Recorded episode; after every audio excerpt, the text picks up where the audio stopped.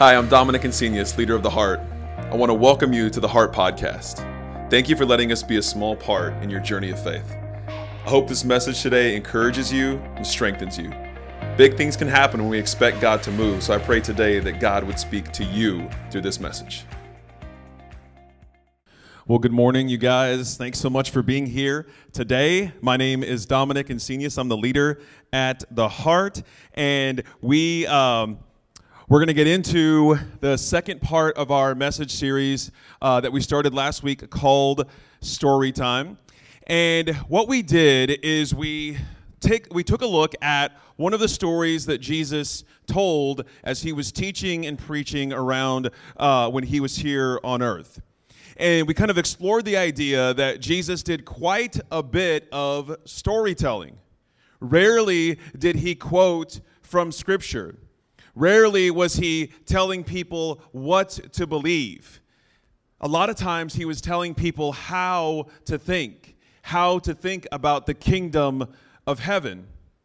And so last week we looked at a story, and you can go back and check that out on the podcast if you want to, or I think it's on YouTube. And uh, we looked at the story of the prodigal son, right? The son who went out and spent all his inheritance and then came back and tried to beg and grovel. And instead of getting punished for coming back. He was welcomed back and received a, a party, basically like a hero's welcome. And the story, the, the story that was being told is that we are always welcome into God's arms, into God's family, into God's house. Whether we've been doing the right thing all along or have messed up and are looking for a way back. And so today, I want to start with a story that we're going to be digging into a little bit later, but I want to just tell you this in the same way that Jesus would have told this. This is the story of the vineyard workers or the workers in the field. So we're not gonna. I'm not gonna have you look at it up on the screen here uh, just at the moment. We're gonna read this short story, and then we're gonna kind of dig into it here in a bit. This is a story about the vineyard workers. It says, For the kingdom of heaven is like the landowner who went out early one morning to hire workers for his vineyard. He agreed to pay the normal daily wage and sent them out to work. At nine o'clock in the morning, he was passing through the marketplace and saw some people standing around doing nothing, so he hired them, telling them he would pay them whatever's right at the end of the day. So they went to work in the vineyard, and at noon, and again at three o'clock, he did the same thing. At five o'clock that afternoon, he was in town again and saw some people standing around, and he asked them, Why haven't you been working today? They replied, Because no one hired us. The landowner told them, Then go out and join the others in my vineyard. That evening, he told the foreman to call the workers in and pay them, beginning with the last workers first. When those hired at five o'clock were paid, each received a full day's wage. When those hired first came to get their pay, they assumed they would receive more, but theirs too was a day's wage. When they received their pay, they protested to the owner, Those who worked only one hour, those people only worked one hour, and yet you've paid them just as much as you paid us that have worked all day in the scorching heat. And he answered one of them, Friend, I haven't been unfair. Didn't you agree to work all day for the usual wage? Take your money and go. I wanted to pay this last worker the same as you. Is it against the law for me to do what I want with my money? Should you be jealous because I am kind to others? This is a story, one of the stories that Jesus was telling. This is recorded in the book of Matthew. So, one of the stories Jesus was telling when he was in the middle of teaching people about what the kingdom of heaven is like. And so, we were kind of exploring the idea, and it, it, it kind of says why Jesus would teach in stories. There's one part of the Bible where it mentions why he taught in stories, but we wanted to explore that a little bit more. Why so many stories? Why wouldn't he carry around some version of the Bible with him, of the scriptures with him, and tell people, memorize these words, believe, you know, read these words, believe these words, and do what these words say? Why were there so many of Jesus' teachings that, that were crafted in the shape of a story that seemed to have a lesson at the end, and several different people coming from several different walks of life would have several different takes on what that story could mean to them? Why would Jesus leave any kind of ambiguity in a story if he was trying to teach us something? Today, I want to talk a little bit about what it means to be fair. Anybody grow up with siblings? Any kind of sibling? Okay, if you only children, okay. If you grew up with siblings, you probably have heard the phrase, it's not fair. Maybe you didn't grow up with siblings, but you've seen people that have kids and there's two kids and if I'm going to, you know, give a gift to one kid, it's got to be the same gift to the other kid because we got to be fair. Got to be fair. When I was growing up, I was growing up with my little brother. We were, we were close, thick as thieves. And I always wanted everything to be fair unless I was getting a little bit more, and then it was deserved, obviously. I am the oldest, the eldest son. Haven't you read the Bible before? I wanted everything to be fair unless, unless I was getting a little bit more. So one time I was uh, hanging out with the, my, uh, we were we were at McDonald's. That's how long ago this was. We were at McDonald's. We were kids, and then my we were uh, sharing. Me and my cousin were sharing fries, and he wasn't eating more fries than me. a lot of my childhood stories have something to do with fries. I should unpack that in counseling. Um, he wasn't eating more fries than me, but this is how he was eating his fries. You ever seen this? He he would you know got this ketchup. You know people have their process with their ketchup. You know who you are. And he gets his ketchup going, and then we get we're sharing the large fry, and he would get a fry, dip it, bite, dip it, bite, dip it, bite, that fast. Okay? And my mind is telling me, it was the same fry. My mind's telling me he's gonna eat more fries than me and this, this aggression will not stand. Okay? There needs to be, this is not fair. So I find myself, I'm grabbing four, five, six fries at a time, and I'm not even dipping, I'm swiping. You ever been so hungry with, you know, you're just swiping the ketchup? So I'm not even dipping, I'm swiping. And by the time it's all said and done, I probably had four fifths of that French fry box because I, I wanted it to be fair. Now, outside of being a kid, outside of wanting to have the same toy or have the same amount of money for Christmas or whatever it is, there's something about us that connects to something being fair. Right? There's something about us that connects to something being, well, this person deserved this or this person didn't deserve it. You ever worked somewhere and somebody got promoted and you're like, yeah, right. They, what, what did they do? Who do they know? They're not qualified. They're not as qualified as I am for that position. They're not as qualified as I am for that amount of money. They're not as qualified as maybe not yourself. Maybe you're not that kind of person. Maybe that, again, something I need to work out in counseling. Maybe they're not as qualified as these other people around here. What makes it, what makes it that they got that job? That doesn't seem fair. They've only been working here for a short amount of time. It doesn't seem fair that they have that job. I don't know if they deserved that job. I don't know if they deserved that position. There's this uh, meme slash joke slash whatever where people like to make fun of all other people that they work for that can't do the things that they can do. Okay? They, get, they, they make fun of older people uh, not knowing how to, to use technology, yet they're running companies and businesses. You know what I'm talking about? Anybody? Even if one person knows, just throw me a lifeline. Okay, thanks. Thanks, Matt. We think that if people can't do what we can do, if they can't, if they don't know all the parts of the business that we know, but they're over us, they're our boss, they're our leader, that somehow is not fair. If I know how to create a PDF, but my boss's boss's boss, who's running the company, doesn't know how to create a PDF, I feel like, well, that's not fair. That doesn't seem right, as if creating a PDF is what it takes to run a company. I hired you to create the PDFs. You know what I'm saying? But we want something to be deserved. We want something to be fair. And it's that, this idea of fairness that I want to explore in this story. Because as you are hearing this story, maybe you are hearing this story today for the first time. Maybe you're hearing this story for the first time of the workers in the vineyard, the workers out in the field. Can you imagine if you, well, first of all, let's imagine that we were the people that got hired at five o'clock. We've been, you know, we've been binging our Netflix shows all day and we forgot we were supposed to pick up dinner. So we run out to the marketplace and it's five o'clock and somebody says, Hey, why haven't you been working? And we're like, It's none of your business. Don't tell my wife. He's like, Well, do you want a job for the day? We'll say, Yeah, I guess. And so he, he you know, we're, we're, we're out in the field we get hired at five o'clock, the day's over at six or whatever it is, and we get a full day's wage. We're like, talk that man, this is this owner has got it going on. Catch me tomorrow at five o'clock. You imagine being that person, like this is this is the greatest day. This is the greatest day to work. What's a full day's wage? 120, $100, whatever it is. You work an hour and you get that much. Now imagine you're the person that started at 3 o'clock. Like, man, a full day's wage, 3 o'clock, that's pretty good. You were there at noon. Now let's imagine we're the people that got hired first thing in the morning. And we're watching all these people getting paid. Look at this 100 bucks, 100 bucks. Come on, man. We've been here way longer than they have. I know something's going to be good. I know there's going to be more. Put your hand out. You're winking at your friends behind you. Watch this. 100 bucks.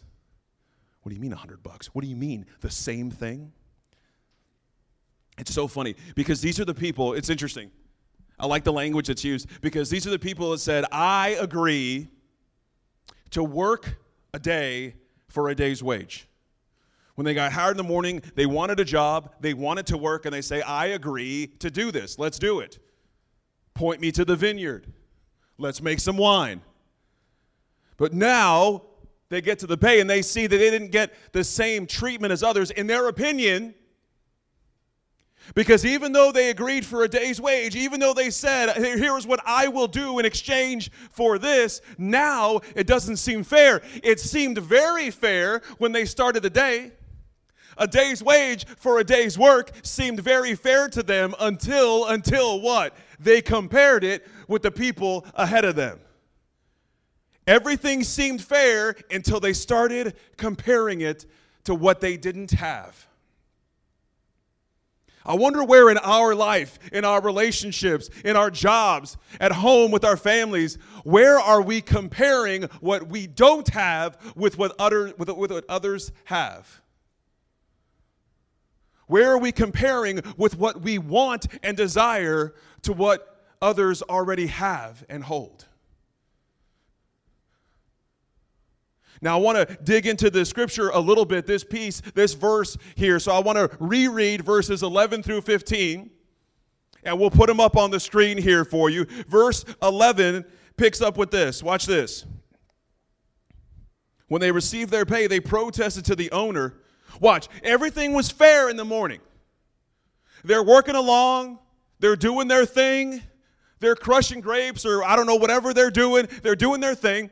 And now, all of a sudden, because they're comparing, it's not fair. And watch the language they use. Those people, they worked only an hour. And yet you've paid them just as much as you've paid us who've worked all day in the scorching heat. Oh, it's been so hot. You know what I mean? Take it easy. Is this me? Am I the drama? yes, I am. That's some dramatic language to use when you agreed to work and you knew it was the middle of August in Jerusalem or wherever this is.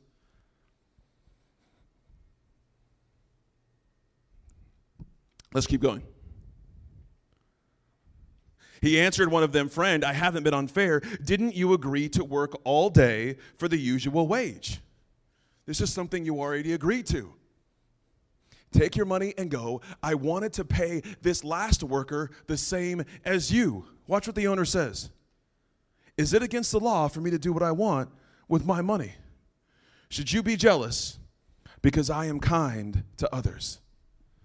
Should you be jealous because I am kind to others? If I'm being honest with myself, I am sometimes jealous that what I consider to be good things happen to people if I want them to happen to me. But see, when it comes to things, and I, I, won't put this on you, maybe this is just on me. This is where uh, I'm swimming in my own thoughts here.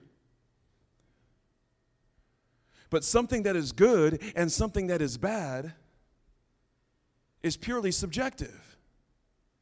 Right? We only see something as good. You ever have a, okay, okay, follow me here. You have a bad day. Bad day at work. Work was crazy, slammed, busy. You're on call after call. I'm describing my wife's every day. You're on calls all the time. You're exhausted. You forget to eat lunch. That's a real thing. My wife says, I forgot to eat today. Can any of you imagine? I cannot. I forgot to eat lunch today. And she gets home. She's like, this was the worst day. It was, it was just the worst day. And I say, well, yeah, it was a bad day. I don't do this because, and guys, just don't say what I'm about to say, okay? I say, yeah, it was a tough day, but we got this great house and we got all these great friends and we got people that support us and love us. And then maybe that can change a perspective. It can, she, she can maybe say, like, yeah, you know what? You're right. Maybe things aren't so bad. Just so you know, in this uh, fictional scenario, none of that is said because when someone has a bad day, they don't want to hear your happy perspective, okay? Okay. My point is is that she's not saying she's had the worst day ever. What she's saying is relative to how she wanted her day to go. You see this? Because somebody else could say, Man, I would kill to have a rough day at work because I've been looking for a job that will pay me more than $10 an hour for the past two years. I would love to be stressed at a job that paid me more than minimum wage. So for something, some of, some of us, something happens that's a bad thing for us that day. For somebody else, man, that's a really good thing. So if what happens good and bad to us is subjective, how are we to know what's fair and unfair? And I think part of the secret lies is something becomes unfair when we compare it to what we don't have.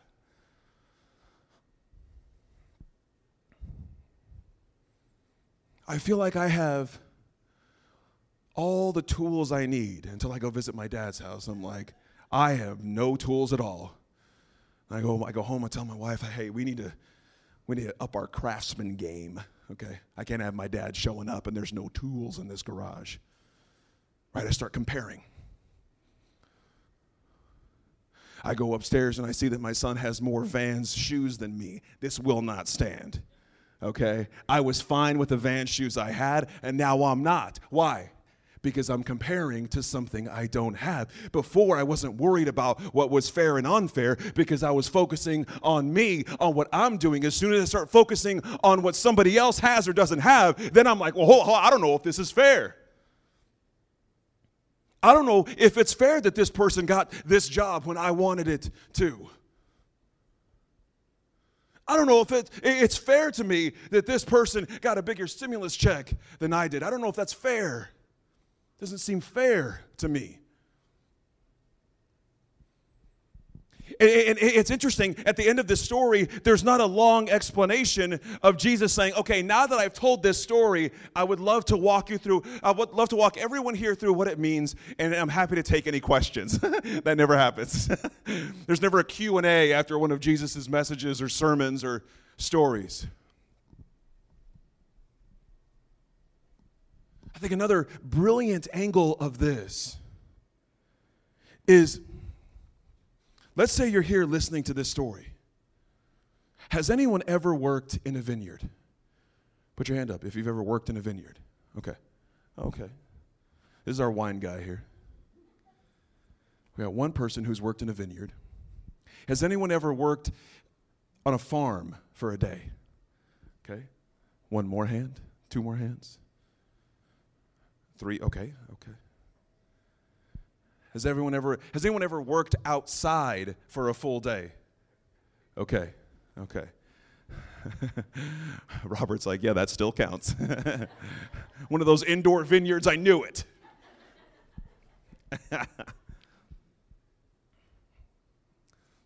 I can't even I can't even remember where I was going with that. I got caught up on cabs and Anyway. oh, okay, okay, okay. and I'm back. We'll just cut that out. and scene.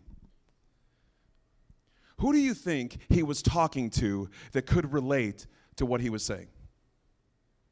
He's talking about people who were working for a day's wage, people who ha- are out looking for a job for that day. We would call them day laborers. Do you think the people that were in front of him listening to this story, do you think Jesus te- chooses to tell this story? Is he talking to kings and queens? Probably not. Is he talking to the nobility of the time? Probably not. Is he talking to business owners? Maybe, probably not. I would imagine that the audience for this story, this is what's so brilliant about stories in general and why we want to explore the whole idea of story time. What's brilliant about this story is that he crafts it for who is listening. He crafts it for who is listening. That's what makes stories interesting. That's what makes stories matter. So I would imagine, I don't know, I wasn't there. I'm not trying to pretend like I know, but I would imagine that the people in front of him were day laborers. They were at least people who would get the idea of working for less time and getting paid the same. They were people who would get the idea of working for longer than the person next to them and it being unfair that they got paid more. It's what I do here on Sundays. On Sundays, I craft these stories that I tell for you. If I was in front of a thousand like Christians who have been Christian their whole life, I don't know if that would be a lot of fun for me. I don't know if it'd be a lot of fun for them. There's something that we do, there's something that we that we do when we're telling a story. You change the way you tell a story depending on who is in front of you. That's the brilliance and the power of a story. So when it comes to this, eh, something I, I see in this story is if you think that life is not fair, you're right. It's not. None of it is, ever.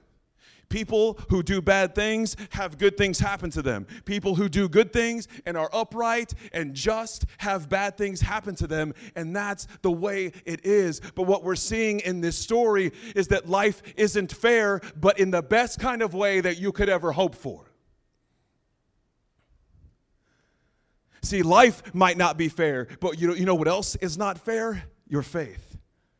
You know what else is not fair? God's love. Can you imagine if God's love was waiting on you to deserve it? Can you imagine if God's hope was waiting on me to deserve to have hope? Can you imagine if your faith was dependent until, uh, uh, uh until you finally got your act together? Until you finally got it together. No, God's love, God's hope, God's faith is not fair. It is undeserved. It is a gift freely given. And when we see that God's love is a gift that He has given for us, here, if you're taking notes, write this down. When you see that God's love isn't earned by us, when we see that it's not earned by what we do, by what we say, by how long we've been working in the vineyard, when we see that God's love isn't earned, it empowers us to offer love freely to others. It empowers us to offer the love that we have been given to others. But the only way we can do that is if we are comfortable with love being unfair. Now, I'm not talking about, I mean, sometimes you got to, you know, take the video games away from the kids. I get it. Okay. Sometimes you got to do that. Even if it's not fair. But it's not about being fair, it is about offering. See, here's how this owner wasn't fair. This owner of this vineyard wasn't fair because what he said was, I want to do what I want with my money. Should you be jealous because I am kind to others? That's what I want to challenge you with today to be unfair in the best kinds of ways. to challenge yourself to be unfair. Don't wait for someone to deserve your kindness. Don't wait for someone to deserve your love. Don't wait for someone to deserve your affection. Don't wait for someone to deserve your heart.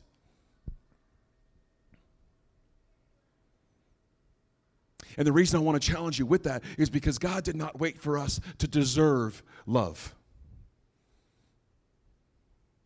I don't know if anything can ever, I don't know if we can do, uh, ever do anything enough to deserve anything. That's why this love that we are empowered with is gifted, and we're empowered to gift it as well. Last thing I want you to write down, if you're taking notes, is this Jesus, Jesus told stories. Jesus told stories about normal life because he was talking to normal people. See, what's interesting about the Bible, about scriptures, is a lot of it is very overwhelming. A lot of it is very difficult to understand.